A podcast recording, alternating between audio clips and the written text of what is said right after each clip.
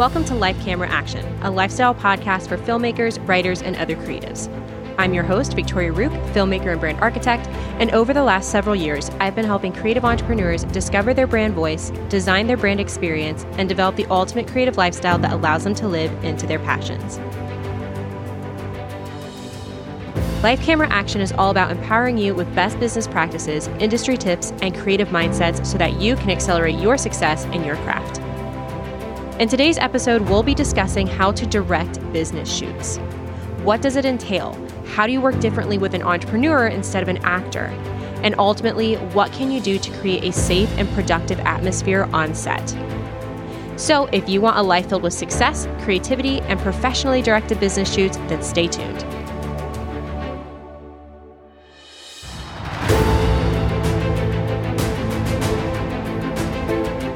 Hey guys, welcome to Life Camera Action.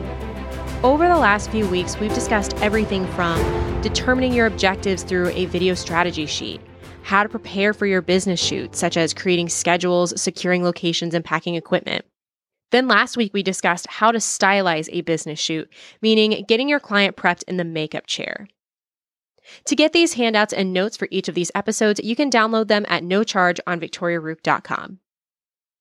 So at this point, you've done everything you need to do in order to set you and your client up for success within the business shoot.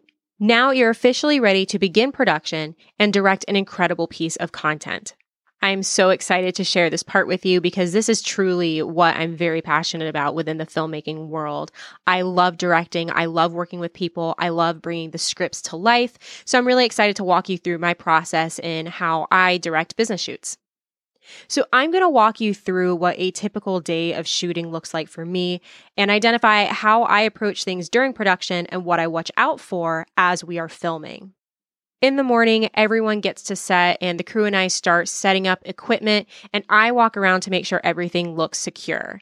So as we're setting up the cameras and the lights and all of that, we make sure to tape down any sort of cords or tripping hazards, securing the lighting and other types of stands with sandbags or bean bags to give it that extra weight. So if somebody does bump it, it's not going to come tumbling down. And when the client gets to set, we also double check to make sure any purses or backpacks that they bring with them are hung up and out of the way. I always triple check that everyone silences their cell phones and doesn't just put it on vibrate. Something that people forget a lot is if they set an alarm typically throughout the day for different reasons, that the silence mode doesn't always capture those. So make sure that it's not only silenced, but any alarms are either put on mute or disabled for the day. As soon as everything on set is ready to go, the equipment's set up, the lighting's good, we then gather as a team and run through the schedule for the day so that everyone has the opportunity to ask any sort of questions, make requests, notify the team of any sort of changes, just to seek out that clarity together while we're all in one space. If that looks good and everybody is clear on that, I then walk through the script for a final time with the client to make sure that if they have any last minute notes or changes or questions that we cover those before we start shooting. After any sort of last minute questions are asked or any sort of notes get applied to the script, we then get them mic'd up. So, in order to create a safe environment, I always ask permission to touch, remembering that a lot of these entrepreneurs are not used to people handling them in such close quarters and that they're not actors. And so they're not used to people, you know, reaching down their shirt to throw a mic pack down or, you know, putting things in their belt loops or in their waistbands. So I try to be really considerate of that. And I, I'm a super safe person. So it's typically me that does it. However, if I do have someone else on crew that will be setting up the mics, I always make sure to ask the client first if they're comfortable with having the other person do so. And some people are perfectly comfortable with it. They don't have any issues. They understand that this is just business. There's nothing weird going on. And they are fine with having a crew member or myself set them up. Others will offer to do it for themselves. So if they're not super comfortable, they'll just offer to do it and run the mic through themselves. And I just make sure to let them know that either direction is good for us. You know, we want to make sure that they feel respected and safe on set and that there will be no issues if they choose to keep to themselves a little bit more and set that personal space boundary. After they are mic'd up, We then do a final check on the frame. So the client steps into frame. They're going to be either standing or sitting where they're going to be during the recording process. And we make sure that the lighting looks right on them, that their face is nice and lit up really well. Any props that need to be there are within reach, or if there's any sort of product placement that needs to be there throughout the duration of the filming, that that's already in there or readily available. And then I make sure that everything looks good to the client because this is the first step to seeing really everything come together. And I want to make sure that as they're looking at the set, that it's really matching what they had envisioned, or even better, going beyond what they had envisioned. So once we get that final sign off that everything within frame looks good, they are comfortable with how everything is being presented, I then have them sit down in their place and then I brief them on what my job is as the director. I tell them that I am there to help them be themselves and deliver great content. This means at some points I might interrupt them and I might cut them off. And that's nothing to be discouraged by because we're playing home team here. So if my job is to make sure that the best of the best comes out of them, I need to make sure to cut them off if they're saying something wrong that changes the meaning of the script, or if they're doing something that's not going to be very flattering on camera. It's my job to make sure that they are represented as best as they can be in the final product. So there are lots of reasons that I might yell cut in the middle of a scene. And I just want to make sure that they're not discouraged by that. So, in order to make sure that they're not discouraged, I try to be as transparent as I can possibly be with why I'm yelling cut. So, if they say something wrong, I yell cut and then I tell them what the line actually is. In just a bit, I'm going to be listing off some other things that I watch for as I'm directing. And if I see any of those things occur on camera, I make sure to jump in and change the situation a bit. So sometimes it's that they're playing with their hair. So we pull out some bobby pins and we push their hair back because maybe that's a nervous tic that they have. So there's lots of things that I watch for. There are lots of reasons I might yell cut. And I just want to make sure at the end of the day that they know this is a judgment free zone and that they get to just be there and express themselves. My job is to only make sure that they are giving us the best that they can give us. Then I tell them that we're going to do a practice run, but I am still recording. I just don't tell them. So I have them say their ABCs to test the mics and make sure that we're picking them up. I then hit record and I have them do a quick run through of the beginning of the script or the first section. This gives them the opportunity to get comfortable in front of the camera and get rid of any sort of last minute jitters that they have before they start recording. What's interesting though is that a lot of times it will only take a couple minutes for them to start to feel comfortable if they think it's a practice round. The second I tell them that we're actually like we're recording for real, they freeze up and then we have to get them all comfortable all over again. So what I end up doing is I record, I hit record, I don't tell them. They say it a couple times, they get comfortable, then we typically get a really solid take. But they just think it's practice. So that's why they're really comfortable because they don't think it's for real. So if I didn't hit record, I can run the risk of missing out on some really great piece of content. And then after they take a really great take, I always make the joke and say, awesome, that was really great. So I just got that and we can move on to the next section. And they always think it's really funny. It's a great icebreaker. It also is a way to show them, like, hey, you've got this. You know, I know that you're feeling really nervous right now. It's not super comfortable in front of the camera, but you didn't even know we were recording and you did a really great first take on pretty much the first try. So we can continue to infuse that type of energy and that great attitude into the rest of the scenes, into the rest of the takes, and have a really great end product. That's a technique that I learned just through experience with watching people do the practice rounds and seeing how much more comfortable they were going through the practice round before I actually announced that I was really recording. When I noticed how much they would freeze when they felt like, okay, the, the pressure's on, like now is like go time. I saw the difference and I saw that shift and wanted to make sure that they knew, like, hey, you just did a practice round and it was great. So now that I'm actually recording, just carry that on over. You're going to be fine. So then I found that if I started recording during the practice round, that made them so much more comfortable when they found out in hindsight that that's what I was doing. So it's something I do for all of my business shoots. Um, worst comes to worst, if it's not that great, you can either just not use it or you can use it in a really fun blooper reel. So I haven't really found a disadvantage to doing it this way, and I've only found good things with it. So that's what I continue to do. Then we officially begin to record. As you're directing, there are going to be some things that you're going to want to be aware of and know what to watch for. These are going to be especially important if your client is not comfortable in front of the camera, as we've mentioned before. Nervous tics is one of the things that will pop up. So I'm about to list off the things that I watch for as I'm directing. Make sure they are smiling and that they are blinking. I shout smile in front of every take. I can absolutely make a whole montage video out of all the footage I have of me saying smile over and over and over again to my clients when they're in front of the camera.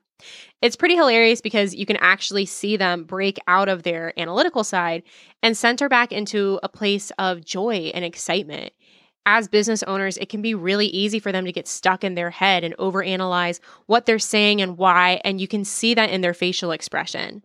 So being able to interrupt that and say smile or make a joke or something to get them back into their heart space is really helpful strategy.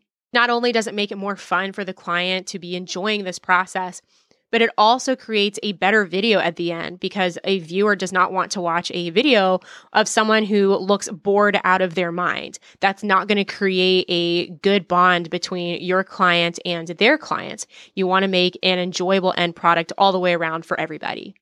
Sometimes you'll find that if someone's really intense and they're thinking about what they're saying, their eyes can kind of glaze over and then they won't end up blinking. And when they don't end up blinking, it can look not only really kind of creepy, but it's also a sign of aggression. So you want to make sure that they look friendly and approachable and comfortable in their environment and not creepy, stalkery, aggressive type of thing going on. I also tend to play therapist. So it's kind of a stretch, but after a section of takes, I really do ask them all these therapist like questions. How did you feel about the take? Is there anything that's missing from that explanation? Did that lesson create the experience you want to deliver to your clients? Typically, actors will ask to redo a take if needed, or they have the confidence to speak their mind about a project. So, I want to create an atmosphere where non actors feel just as confident about speaking their mind, even if they feel out of their element in front of the camera. These questions give them a space to judge their own performance and make sure it sits right with them with the end results in mind. Of course, being the director, I'm happy to take over. However, it does well for the project if the talent can visualize the potential of the product and is motivated to make it even better for themselves, not just being ordered to redo the take. I feel like giving them the opportunity to choose pulls out the best in them it also instills a sense of ownership and even further investment within the project. Because remember, they can't see as you uh, on the other side of the camera, they can't see what you see as the director or as a scriptwriter. And so being able to give them the opportunity to kind of put themselves in that mindset of, you know, how do I think that take went? Like, could I have done that better? Gives them the option to take even further pride in their work.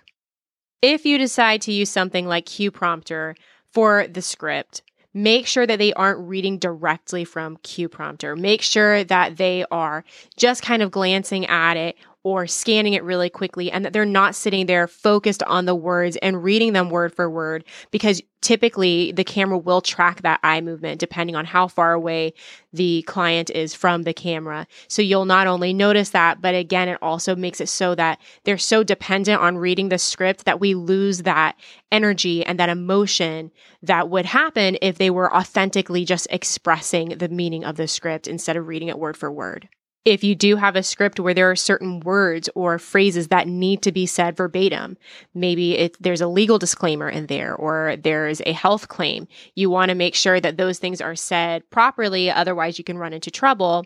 I always keep a version of the script on my phone so I don't have any sort of paper wrestling um, in the background. And either me or my assistant director will be specifically scouring the script to make sure that any of those words or phrases that need to be said exactly how they're written are done so properly. As I'm directing, I also try to find moments where they can improv and be expressive. I find these a lot when they're talking about their own personal mission within the business or their personal why, whatever made them decide to grow this business and start it in the first place. Typically those stories are the things that give them life and that's what gives life to the business. And so when they're going through those sections, I try to give them the opportunity to expand on that a little bit more or elaborate and get some extra bonus content, but also it, it gives this energy that carries over into the rest of the scenes last minute as you're directing, you might find an opportunity for a really funny story to be put in there. So you can ask them a specific question that prompts them to share a funny story or to share a sad story or to share a really exciting story. And so trying to find those moments gives a more authentic and richer experience for them in front of the camera. And then also, of course, for the viewers in the end product. Sometimes you'll see your client get stuck in a certain section of the script and they begin to get really frustrated and possibly discouraged. When this happens, the first thing I do is take note of how long it's been since they've either eaten or hydrated. If it's been a long time and they just need some extra fuel to carry them through, I'll have them do a quick 10 minute break and typically they bounce right back. Sometimes it really is the section itself in the script that's difficult to get through. If that's the case, I have them move on and make a note to come back to record that section later or I'll even throw out the script altogether for that section. You'd be surprised at how things change when you get rid of the limitation of the script. It's really easy to get focused on what they think they are supposed to be saying or what they have been told that they should be saying. And if you find it more advantageous to just say, hey, you know what? You know the core part of the script, as in what this section needs to be doing.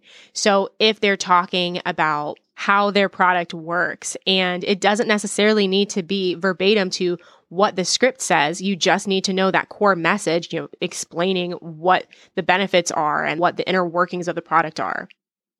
Have them just ad lib it. Have them improv and just express it from whatever comes naturally for them. I even do that with myself as I'm recording podcasts, if there's a section that for whatever reason I cannot get through and I just keep messing up the words or saying things in the wrong order, I just throw out the script. I stick with what I know the core message is supposed to be for that section, what I know at the end needs to be conveyed, and then I just go with it. And whatever comes natural as I'm explaining it is what I go with. This is why creating scripts with bullet points instead of listing out every word the way it should be said is more beneficial because it gives you that sort of flexibility. So if your client gets stuck in this position, see what you can change. Maybe it's just that you let them throw out the script and say whatever comes natural. Maybe you change the location a bit and just get them to record that section outside or in front of a really pretty wall or sitting down in a chair in a different room. Even something as simple as a change in scenery can get your client out of their head and get you as a production right back on track. Constantly be watching for nervous tics. This can be them twirling their hair, playing with their fingers, messing with a button or a bow on their skirt or on their shirt, playing and twisting with rings. Some people will like to spin their ring around their finger a whole bunch anything like that that you can see on camera not only can it make noise, but it's also going to be really distracting for the viewer. So make sure to either take off those rings or to pull the hair back. Do whatever you can to get rid of those nervous tics if they cannot help themselves. As you're watching for things in front of the camera, make sure that they're having fun. Even during breaks, we play music and make sure to keep up that energy. These are some of the experiences that business owners look back on and attribute to the scaling and the success of their company. So I want to make sure that they overall are enjoying the experience and that it's not just another task for them to mark off their list and you know they're looking at just the end of the production day, being focused on just that, getting done and then moving on to the next thing.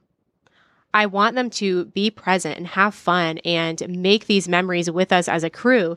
You know, my crew and I are really passionate about filmmaking and creating these stories and bringing things to life. And we want to make sure that that passion is, is equally met with our client and that they're feeling just as good about everything that we're doing.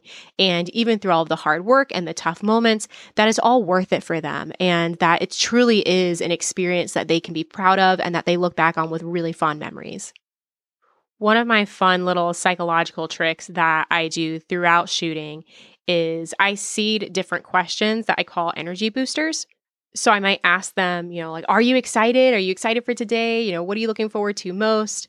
Later, as we're maybe getting closer to wrapping up the project, asking them what they hope to see as a result if I know they have a really great support system at home, I might ask them, you know, what do you think so and so will think of this? You know, what do you think your spouse will think? And do you think that, you know, your grandchild will love this part because you mentioned them in there? And having those special moments where you and your client can not only create more of a trust and even more of a bond, but also play into the emotions of why we're doing this in the first place. You know, what is that overarching legacy that they're trying to leave behind and making sure that that gets felt throughout the entirety of the production. Of course, make sure to play back sections of the video for them. So not only are you going to make sure that you captured everything and, you know, on a technical level, there's a reason why you're playing back the video, but also share it with them share the experience of what you're seeing with them as well. There might be something that they are really excited by and that energizes them for the rest of the shoot.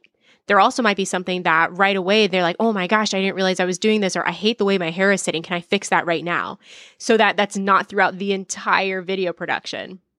It's good to get their feedback early on so that if there are any sort of changes like that, you're able to jump ahead of them. Make sure to save the footage immediately after the shoot if you're able to, be switching out the memory cards as you're going along and start uploading them into Dropbox or an external hard drive so that there's already a secondary safekeeping place for them. If you're not doing that throughout the day or throughout the weekend, make sure that you save your footage immediately the last thing you want to happen is everybody tear down and something gets messed up or the SIM card gets lost or something like that. You just want to make sure that the second you can save that footage and start backing it up onto a secondary drive or secondary place is done so as soon as possible. And just a quick bonus tip make sure to not delete any sort of excess footage. You can use those things in blooper reels or background videos. You'd be shocked at the ways that you can repurpose content that you're not actually using within a specific product. Maybe it's not a section of them teaching, and so it's not going to go into maybe the e course that they're creating, but it's them getting ready and you and your crew miking them up and all of that. And you have that recorded for whatever reason. You can use that in background videos. You can use that in a trailer for yourself. There's lots of ways that you can use the video content. So make sure to be recording as much as you can. I know it takes up a lot of space, but it's so worth it because you can capture these types of moments and make sure that if there isn't anything that you're using immediately, that you don't get rid of that. You can always save it for future projects at the end of the day, after everything is done, we wrap everything up, we celebrate, and we start doing the teardown process. So that's what a typical day looks like for us when we're doing a business shoot. It can be anywhere from two to three days. And what we'll do is we'll start not too early in the morning, typically seven or eight, and wrap things up right around dinner time that will provide us a really full day full of production and also making sure that we're not burning out the client. Especially if you are doing a multi day shoot, it's really important to make sure that they can still go home, get nourished, get a good night's sleep, and show up to set not completely wiped out and exhausted for the next day of shooting. As I've outlined my process a bit, you might be thinking to yourself that a lot of my process is being really overly sensitive to the client's feelings. And yeah, maybe. But I've studied this for years and have developed my process by having real experience in these situations. So I've observed how people respond and what encourages them and what discourages them. I've seen where people weren't as sensitive to the client's needs and how negative and discouraging that feels.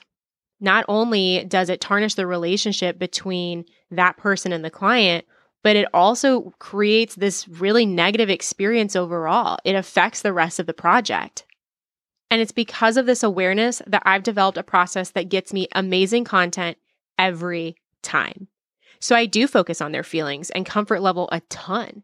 And aside from directing, I feel like it's my job to create that love and support in the world in everything I do, including filmmaking. I know the world of filmmaking is viewed as this cutthroat business, and in some areas, it absolutely is. So I want to make sure that the sector of us who truly desire to create and express ourselves through this magnificent art and are not trying to cut other people down and trying to sacrifice our peers in the process are getting fully represented. I want to grow this culture of love and support for the art and for each other and create this network where people are supported and they are given encouragement rather than all these criticisms and given helpful critiques instead of being torn down. So, yeah, my process is a lot more touchy feely than what I think you would typically hear from other filmmakers. But that is what has led me to my current success and is what I fully believe will carry me on to my future success. So, as you develop your own process, see what works for you and see what's going to be something that overarchingly you can be proud of. It doesn't need to match mine. It doesn't need to match the process of your peers and of your colleagues. The most important thing is that you develop a process that works for you and the world that you're trying to create. As we come to a close, I want to go over our remember, research, and challenge for the week. Remember, it is the job of the director to bring out the best in the client. They will be looking to you to guide them, encourage them, and ultimately direct them. So create that bond and trust early on in order to give them that permission to come out of their shell and express themselves fully. Research. How is your client feeling about the shoot? Check in with them before, during, and after the shoot to get a gauge on where you can show up for them. And challenge. Start developing your process. What allows you to be at your best? What works for you and your projects? Start developing and testing a process that brings you success in your projects and in your career. Thank you so much for tuning in. My goal for this podcast is that this gives you a clear outline into how to direct a business shoot and create an amazing and professional experience for you and your client. To stay connected, go ahead and like my Facebook page, Victoria Rook, and let me know how this helped you. If you have any questions or feedback, or if you'd like to talk further about me working one on one with you, then go ahead and message me there or schedule some time at victoriarook.com. And as always, as you build your empire, just remember you can lead a life of fear or you can lead a life of love. So allow every decision you make to be made with love. Thank you so much for tuning in, and I'll talk to you next week.